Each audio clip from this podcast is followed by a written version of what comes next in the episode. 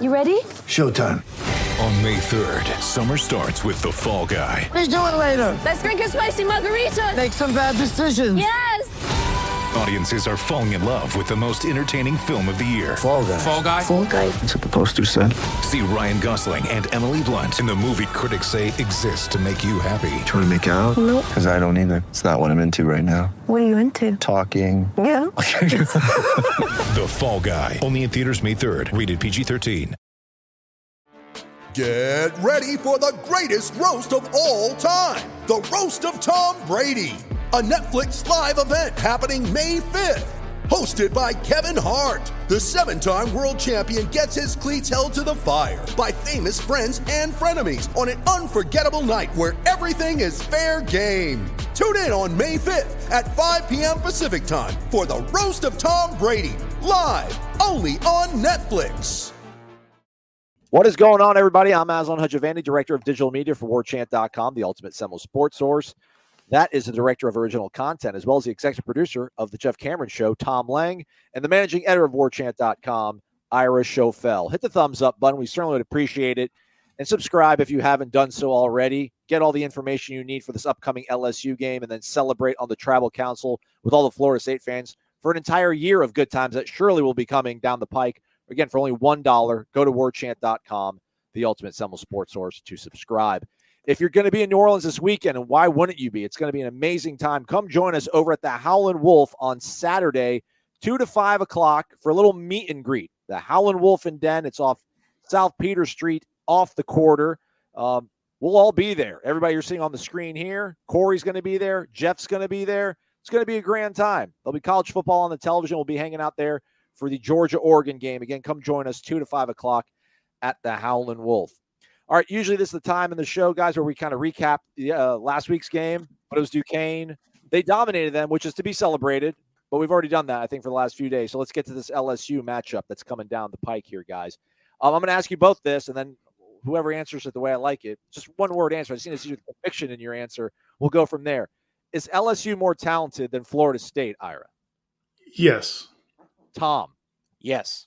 Okay. I'm just go with Ira just out of seniority. All right. So if that's the case, I think we really do feel good overall about this matchup. So if LSU is the more talented team, where's most of this optimism coming from? And and is this kind of like the showcase game to, to show everybody, people like me probably, that culture is a really important thing because of the timeline that Mike Norvell's had to change his program versus what Brian Kelly's had so far, Ira? Yeah, I don't know that this is necessarily a culture game, uh, you know, particularly because, again, I don't think Brian Kelly inherited – quite as bad of a situation maybe as, as Mike Norvell did because again what was happening at Florida State was prolonged. It was multiple years through a couple of three different coaching staffs. Brian Kelly's just got to clean up Ed O's mess and I think he can do that pretty quickly. I don't know he can do it in one game and I think that's the, that's one point. and then the other thing is yes I think LSU is more talented. They've recruited better at a higher level uh, for the last several years because they did have some continuity and they they have a obviously it's a great recruiting base in the state of Louisiana and they have some more top line NFL talent. But I don't think they're a complete team by any stretch of the imagination. I think Florida State's done a really good job the last year or two of filling the blanks with through the transfer portal, kind of getting up to competent levels across the board. I don't know if LSU is going to be able to do that this quickly. I think they've got some places where Florida State can attack. And I also think it's game one. It's just the situation. If they were playing in November, I don't know if we would feel as bullish as we do right now. I think Florida State's got a really good chance to win this game, but I think a big part of it is because you're catching them in their first game with a new whole new staff. The more talented team doesn't always win. Uh, Tom Lang, we've, we've certainly seen that over the years. Uh, so, what makes you feel good about this uh, this matchup? What has you optimistic, despite the fact that maybe you know it does seem that LSU might have a little bit more of that high level top end talent than Florida State does currently? I think many of Mike Norvell's wins, he doesn't have a ton of them yet in his career at Florida State, but many of his wins are in games where that's the case. Florida State doesn't have as much talent as the opponent. They're starting to build up more of their own in Tallahassee, and then there's the continuity of year over year, understanding the habits, what's expected of you. You saw it from the defense last year, from the second half of the Louisville game on. It appeared to be a defense beforehand where guys were trying to do too much. They were thinking, maybe they were freelancing out of where the responsibilities were. But by the end of the season for that defense, you saw guys trusting each other to do their jobs. And those are the habits that you would expect to carry over from year to year. So the hope for this game is old habits die hard for LSU. and the culture and the habits carry through for Florida State. And that's where the margin may be. It's going to be a close game, and it might just be one of those kinds of mistakes out of habits for LSU that opens the door for Florida State to win the football game. All right. So then, what team do we think may, maybe has more to gain? I guess than Ira. You know, you got you got a first year staff and Brian Kelly. Obviously, a lot of money thrown his way to pull him away from Notre Dame. This is a program that's only what two seasons removed from a national title game. There's not a lot of patience. There's as few patience as there is in Tallahassee for a turnaround. I'm sure Baton Rouge is just as uh, sort of severe and urgent. So, uh, you know, is this a bigger game for Brian Kelly or is this a bigger game for Mike Norvell to finally show that things are taking hold in Tallahassee? Look, it's a great opportunity for Mike Norvell, but to me, this is a bigger game and more pressure and more to lose for LSU. Uh, honestly, they're in the, they're in their home state. This game will be played not very far from where their campus is in Baton Rouge. Uh, Brian Kelly was paid a lot of money. You went out and hired the head coach at Notre Dame to leave to come to your school. You made a huge investment in that you don't want to come out and lay an egg against the team that Florida State doesn't have respect nationally. People have seen what Florida State is the last three or four years. We, the people that cover the team, and certainly the fans, think this program is is back on the rise and heading in the right direction. But this is a team that lost to Jacksonville State a year ago. If you're Brian Kelly and if you're this LSU football team, you can't lose at home in your home state in your first game to that Florida State team. So I think there's much more on the line for LSU. Uh, it's a huge win for Florida State and Nor- Norvell if they can get it. But I, I think all the pressure, especially if the game goes on and it's a tight game, shifts to that LSU sideline. Whose family is putting more pressure on their head coach than Tom right now? Family. Well, yeah. I like the question. I, you know, Ira, I was going to take the opposite side, and and what's interesting is I I agree with what you're saying. Brian Kelly has more to lose in this game. Florida State has more to gain. Yeah, I agree with that. If if LSU wins this football game, ho hum, you beat Florida State. They've been down for five or six years. Big whoop. Let's see what happens when you get into the SEC West. It would almost be like uh, Florida State struggling with Duquesne last week. Does Florida State have much to gain by blowing out Duquesne in the eyes of the fan base? Not a ton, but would they have something to lose if they didn't perform up to snuff? Sure. Yeah, the faith of the fan base would be shaken. So, but I think for Mike Norvell and Florida State, there is opportunity here, a huge one. There is a ton to gain if you win this football game. Then LSU's brand, even though it's temporarily down, Florida State is now in the conversation nationally for a week because they've got a bye coming up to say, look at that. A team that just lost to Jacksonville State last year has now beaten an SEC West program. So I think there's more to gain for FSU, but there's more pressure and more to lose for LSU. And the one thing I would add to that, though, real quick, and I think we all agree on this if Florida State wins this game, but then turns around and, and, and drops a game at Louisville, oh, you know, t- 11 days, 12 days later, all of that goodwill is kind of lost. So I, it's a big win. It sets them up in a great position if they can get it. Um, but it's it's it's not a season defining win by any stretch. Those conference games, especially a road game at Louisville, team you've struggled with the last couple years, is going to have a lot of um, an impact on what the perceptions are of your program as well. Right, and if they drop this game but then beat Louisville, you feel good about where you're at because all your goals are still kind of ahead of you. Right. Uh, one other thing I want to touch on, big picture wise, Ira. I mean, you mentioned Brian Kelly inheriting what what Ed Orgeron did. I don't know if like the rot, for lack of a better word, has set in as much in Baton Rouge as it did in Tallahassee after uh, Jimbo left. But I mean, if a guy can get that thing back on track, because listen, I mean, their COVID year, LSU was real rough, and then obviously last season things were really spiraling out of control. I mean, if Brian Kelly can stabilize and win first game, you know, not having the preparation that Mike Norvell had, not having a few years of getting things ready. I mean, isn't that kind of a optically? Is doesn't that make you feel a little bit discouraged if you're a Florida State fan if you're seeing a guy turning things around from a, a, a real bad situation just like that when you're still you know starting whatever this is game 15 16 or whatever what you're trying to get f- fixed and repaired no because i again i still think that mike norvell had a worse situation because they, they had the willie taggart years in between and so that to me, if if if Mike Norvell had taken over in 2020 and or excuse me in 2018 and and it took four years to turn around, I would I would get your point. But he came in after the program further deteriorated. The other thing I would say is Brian Kelly had a big advantage over Mike Norvell in the sense that he's Brian Kelly. He's coached Notre Dame to college football playoffs. Mike Norvell came from Memphis. So the buy-in, I imagine, and I'm not there, and we all everybody asked this question back when he was hired is how's he going to relate to those players? How are those kids going to buy into a guy from the Midwest? And, and so, and that's a fair question, but he does have a resume that Mike Norvell does not have. So that that carries weight with players as well, and so that's another advantage. But I, I just think the situations are different. Folks, if you're not going to be able to be in New Orleans in the Caesar Superdome for that kickoff, uh, join us on War Chant Game Day for the watch through. It'll be myself, Tom Lang, and Dominic Robinson watching the game with you folks at home live right here on YouTube. And beforehand, be there for the pregame show, which is going to start at 6:30 Eastern Time. That will be with Jeff Cameron and Tom Lang, all part of Zaxby's War Chant Game Day. Again, the watch along following the pregame show, which will be an hour long, and then afterwards the postgame show with Tom and Gene. You guys think Tom's going out there just to party? Tom will be working, man. Uh, so join us for War Chant Game Day presented by Zaxby's and Zaxby's of Tallahassee, a 17 year Golden Chief behind that operation. Go Noles support Zaxby's and the War Chant Game Day operation. All right, let's talk about the matchup then. Let's kind of get down to the nuts and bolts of this. I think there's two main matchups most Florida State fans are either looking at or a little bit nervous about. I'll start off with you, Ira. Uh, LSU's got some real dynamic pass catchers. Florida State's defense played quite strong to end out the season last year, uh, but it seems like the Kayshon Boutte, Malik Nabers, I mean, throw whoever else you want there, Jack Bech, Brian Thomas Jr., uh, Jaray Jenkins, I think is the guy that Brian Kelly said has looked real good for them. Uh, how important, how vital the matchup is that going to be? LSU's receivers against Florida State's defensive backs, and how do you feel those uh, two segments match up against one another? Yeah, it's funny. Like you, you, when you talk about it like that, and I just wrote a story about it. It's at warchant.com, which people can go read. If you spring for a buck for the year, you can go read that article about that matchup and what LSU has at wide receiver. And it's an impressive receiver corps. Some people think uh, our buddy Jeff Cameron thinks it might be one of the one of the best in the country, and it really might be. You look at the numbers they put up last year, even after um, Boutte went out with his injury midway through the year, they had a very productive passing game. Max Johnson, I don't know what you were thinking. Max Johnson should have stayed at LSU with those skill position players as opposed to sitting the bench at Texas A&M. But anyway, I digress. Um, it's th- that is you would think that's the matchup, the receivers against Florida State's defensive backs. But I honestly think it's all going to come down to Florida State's defensive front and LSU's offensive front, and whether or not LSU can affect or FSU can affect LSU's quarterback. We think it's going to be Jayden Daniels.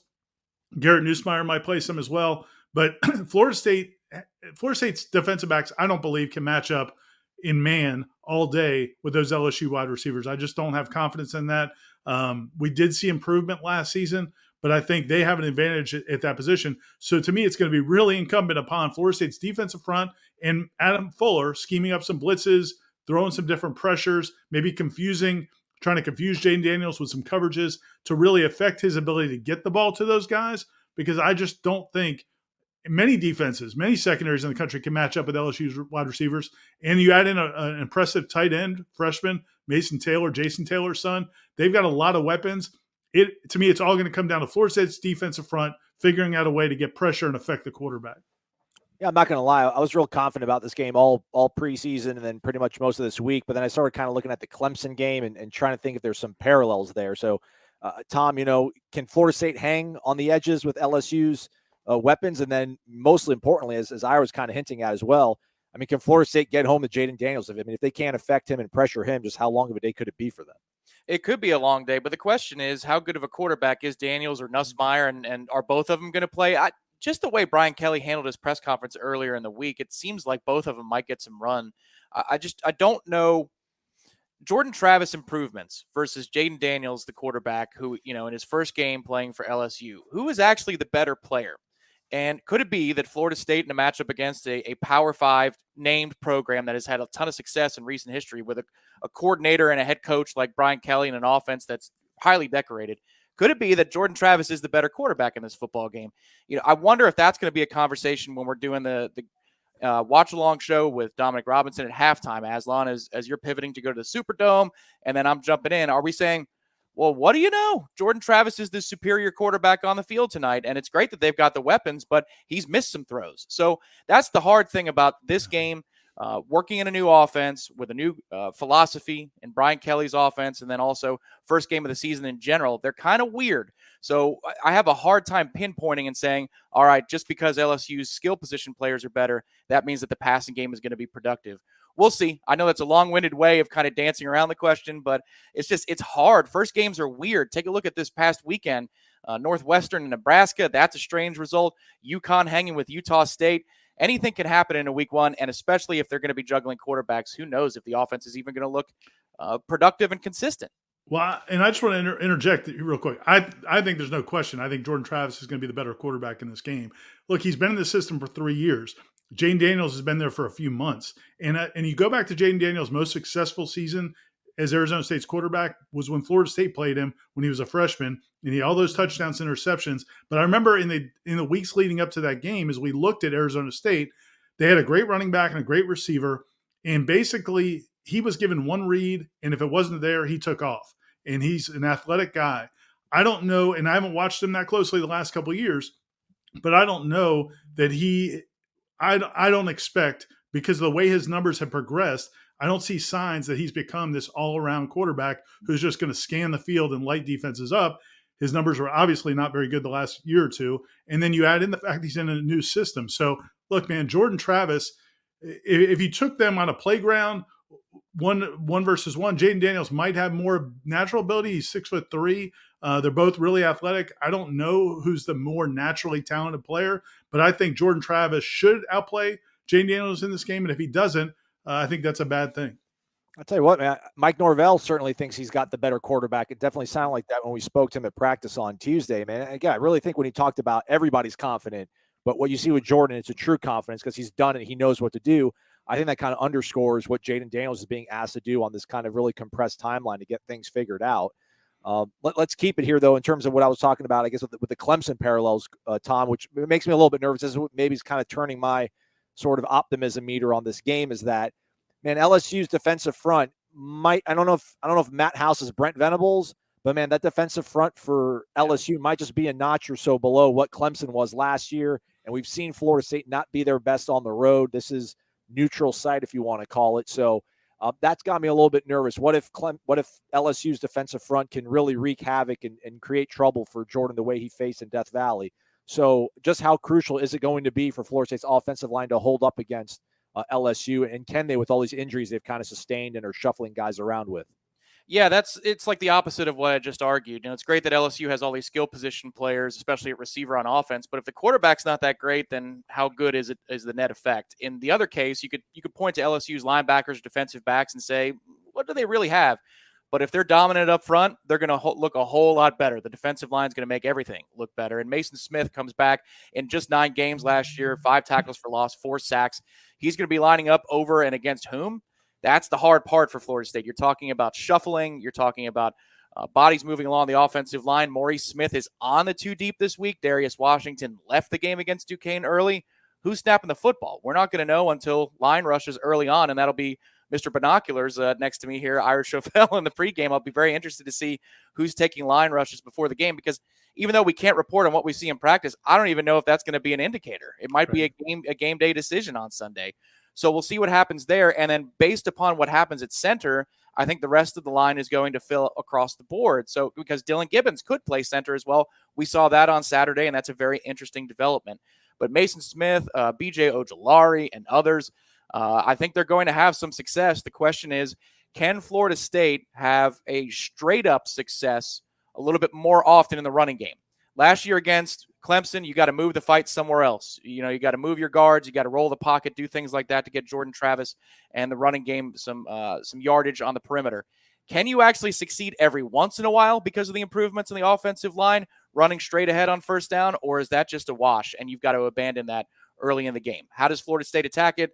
Uh, if the answer is no, probably a lot of quick passes on the perimeter, and they can see and test what LSU does on the edges uh, from a defensive back standpoint. But you're right, Aslan. This could look like a very ugly football game early on for both sides if both offensive lines, you know, if it looks like chalk is going to win out and both offensive lines are going to struggle against the defensive fronts for LSU and Florida State.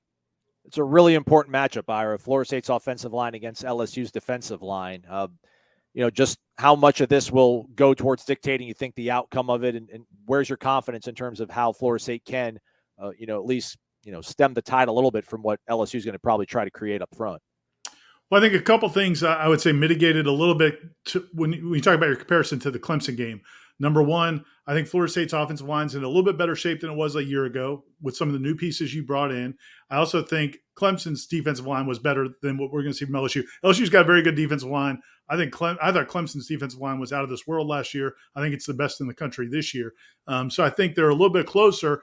But the big thing to me is Florida State's got better skill now. And and to you know, Tom made a point that obviously if your offensive line gets overwhelmed, that may not matter. And I made a similar point earlier on the other side of the ball.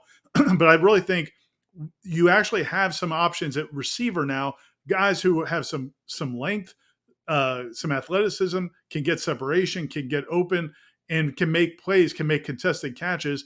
And now that gives you a chance. Last year in that Clemson game, Florida State didn't have that. When you're rolling out the receivers FSU was rolling out a year ago, you didn't even have a prayer in those one-on-one matchups. So when Clemson stacked the box, you were you were you were sunk. I think Florida State's got better receivers there. I think Jordan Travis is a more confident quarterback now than he was a year ago. So those give you a chance in that matchup. And then at the end of the day, and I made this point on several headlines, and and uh, actually Coach Henshaw, George Henshaw, who uh, writes pieces for us now, the Henshaw's House analysis piece, a longtime NFL and college coach who coached at Florida State under Bobby Bowden back in the day. I actually just spoke to him, and we'll have that piece on the website as well. And he talked about coaching. One of the top things a coaches a coach has to do is put his players in positions that they can do what you're asking them to do. So it's going to be really important that Mike Norvell and Alex Atkins don't ask Florida State's offensive linemen to do things they can't physically do. And so there's going to be some things they have to do scheme wise eh, to to give Jordan Travis and these skill guys a chance if uh, you know because they're not going to be able to match up just one on one and win those battles. All right. Well, if you guys haven't felt the energy, the enthusiasm, the optimism of us, uh, hopefully these last few minutes have done so for you. So come out to New Orleans, get in the car, get on a plane, come hang out with us for the meet and greet on Saturday over at the Howlin' Wolf. It's in the French Quarter, 907 South Peter Street. You see it on your screen. Two to five o'clock. Corey's going to be there. Maybe he'll pour gumbo on his head. Maybe he won't. Maybe he'll wait for the game to actually occur for that. But uh, we'll be there. Tom Lang, Ira Schoffel, myself, Jeff Cameron, uh, Corey Clark, uh, everybody from WarChant.com's Tribal Council has been really enthusiastic about this. We've seen a lot of great feedback on Twitter. So come hang out with some Florida State fans. Don't watch it at your house by yourself. That'd be kind of weird. Come on out Aslan, to and hang out. Aslan, you got all your buttons. You got the horn. You got different sound effects. Can we get a wolf? Can we get a howling wolf every have, time? I didn't have that. Let, let that. Uh, maybe that's something we can work on during this oh! week. Yeah, post production. I'll get it. I'll get post production. We'll Tom, Tom, just record Tom. He's got yeah. it. That was solid. That was solid. All right, before we get to our predictions for the game, let's uh, see what the rest of our staff thinks from warchant.com. It is time. The real season is underway. Florida State, LSU. Man, this has a feeling it's super important for this program, for Mike Norvell, uh, for what's going to happen the whole season. I think a lot of it pinges on what happens this Sunday in New Orleans. Look, I'm picking the Noles. I think this is going to be Jordan Travis's coming out party. I think we saw so much progress with him. I think there's a much better wide receiver corps. Look for a big game from Johnny Wilson, but it's going to be tight. LSU, obviously, new coaching staff, different quarterback, uh, a lot of changes across the board. So I think the Seminoles are getting him at the right time, but it's going to be nip and tuck. Give me Fitzgerald to hit the game winner at the end. Yes, just right in the Bayou. The Noles 26, LSU 24. Man, I've been waffling with this. I keep going back and forth. My heart tells me screams out to me, please. It has to be Florida State. But I think I'm going to have to see it to believe it. So I'm going to take LSU 27, Florida State 24, and really hope that I'm wrong and you guys can yell at me later. Go Noles. Hey guys, I've actually got uh, Florida State losing to LSU 24 to 23. Um, I think this is going to be a really close game. I think to be a low scoring game early on. Um, I think it's a game Florida State possibly could be leading in the first quarter or leading by a possession or so uh, around halftime. I think it's going to be tough to slow down LSU later in the game uh, when Brian Kelly kind of gets comfortable with whoever's playing quarterback and calling plays for him. And you know, this is a game that Florida State's going to play very well in, but ultimately, uh, fall. I think any way you slice it, Florida State's going to end up two and one in these first three games. I've got them losing to LSU and beating Louisville down the road. But I've got LSU winning 24 to 23. The moment you've all been waiting for, Corey Clark's pick. Uh, do not go to the casino with this information because it's probably going to lose you money. I'm not great at these things, but here we go. There's some disadvantages Florida State has. There's some advantages Florida State has. I do think it's evenly matched teams overall. LSU has more talent. I think FSU has more continuity in uh, because there's not a co- new coaching staff. So I'm predicting my man Fitz Magic. He's going to represent this conference right here with a 46 yarder at the horn to send all those Cajuns home in their tears as Florida State. I would imagine you guys will charge the field and tear down the goalposts. I mean, it's been a long time since there was a win like this. I'm going to say 30 to 27. Fitzgerald with the 46 yarder at the horn, and we all go crazy. Thank you, gentlemen, for your picks. Now it's time for us, uh, after all that talking, to finally go ahead and put our names behind a pick. Um, the over under is 51. One thing I'll say before I th- throw it to you, uh, Tom, is that I think if that under hits, I, I don't like it for Florida State. If the over hits, I feel really good about it if I'm a Florida State fan, and I am a Florida State fan. So, uh, you don't have to maybe give us the final score if you don't want, but who you got in this game, Tom, uh, between Florida State and LSU Sunday in the Dome? You know, uh, as the week has gone on, um, I felt more and more confident about Florida State, and that kind of shocked me. Uh, just because, again, you, you look at the talent, player for player, that LSU has, and individually, you can find so many matchups like we have just discussed, where you say that's a win, that's a that's a market victory for LSU. But then I look at quarterback, and I look at the continuity, and I say, all right, look, Florida State knows what they're about. They've been circling this game for a long time. They've had the preparation and they've got the better quarterback who can make plays. The question for me about Jordan Travis this week is decisiveness with the football. We saw it with Duquesne and it was exceptional. It was a, for him by his standards of what we've seen, it was a huge step forward. Was he doing that because it was so easy of a read to make against Duquesne? Or is he doing that because no matter who the opponent is, he's seeing the passing game as quickly as he sees little read option plays behind the line of scrimmage? If the answer is that he's just seeing it that quickly, I like Florida State's chances to be able to throw the run open. Uh, I also like uh, Florida State's matchup.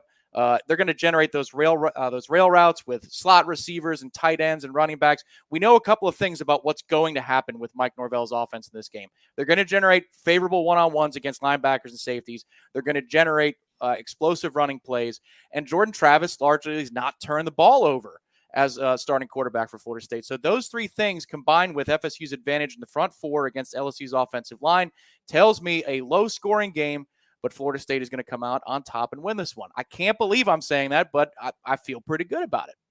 All right. Are we gonna get we're gonna get a score? Can we get a score? All right, fine. Well, you know, uh, I'm sorry. Are you uh, holding out? Are you holding out? No, I, I, think I think the under is actually going to hit. Oddly enough, I think there's it, there's going to be a lot of three and outs. So uh, we'll go 27-21. How about that? Now I shouldn't have asked you because that's pretty close to my number. Oh, uh, I actually have Florida State 28 to 21. I uh, I you know I look I don't I think the defense is going to play pretty well. I think LSU is going to have some issues um, just ma- maintaining drives. They're going to hit some some big plays. I think they're going to have a hard time sustaining drives. I think Florida State didn't show anything defensively in that game. Uh, I don't think Florida State's just going to rely on that front four. I think they're going to be uh, a little bit more creative with their pressures. I like what they did with Jammie Robinson last week. You saw him in a lot of different roles. Um, and I just think that, you know, they're going to make life difficult for Jayden Daniels. And I, I, don't know that he, he is going to perform at a high level in game one in that offense. Now, you might see both quarterbacks, as you mentioned earlier. Uh, it wouldn't shock me if you saw both quarterbacks, but I, I like Florida State to win this game in game one. I'm going to say 28 to 21. Oh, all right. Um, Oh man, you know Ira did convince me. He's like, "Hey, it won't be Clemson redo because they're not as good as Clemson and Florida State's got." I don't know if Florida State's offensive line's in better shape. Um, I mean, they did bring in guys, but I don't know if they're all going to be in shape uh, to play in this one. Um, I do feel better about the receivers. It's got to go over. For, so I'll I'll say 30-27 Florida State. I think LSU uh, Florida State does have the edge in kicker. If I'm not mistaken, I think LSU's breaking in a new kicker. Right. So he'll he'll try to tie it up and send us to overtime. But Brian Kelly will feel the burn of, of missing a kick and losing a game against Florida State this time around. So I'll go Florida State 30, LSU 27. Yeah, that's a, that's a good point at the end, Aslan. Uh, the you know usually camp reports can be rosy, especially from the coaching staff, but special team sounds like it's a major major concern for LSU across the board. So it could be a battle of awful special teams, except for maybe uh, the return the punt return game for Florida State. So hey, and and I, I need to go back. I'm going to go pull up that Clemson box score. Uh, but I I'm going to guess they started maybe Brady Scott in that game. I, am not sure. I, I, need to go double check the starting five, but I, I like D'Mitri Emmanuel and Jazston Turnetine, two of the replacements they got over some of the guys they were playing on the right side of that line last year. But you're right, the health is going to be a big question uh, of that offensive line, but but I think they've upgraded uh, at that position. All right, there we go. I couldn't even have picked LSU if I wanted to. Ira would have convinced me and strong arm me to change my pick. So there we go, everybody. That's how we roll. Of course, it's going to win. Once they do, don't wait for the good times to happen. Get on board now for one dollar. Point the right way, asshole. Subscribe to warchant.com, everybody. Try it's it's just trying us out for a whole year for only one dollar. For real, for real. Go ahead, try it out. Hit the subscribe button on the YouTube channel. Hit the thumbs up too. For Ira and Tom, I'm Aslan. Thank you so much for watching. Stay connected to warchant.com. We'll see you at the meet and greet over at the Howlin' Wolf, 2 to 5 in New Orleans on Saturday.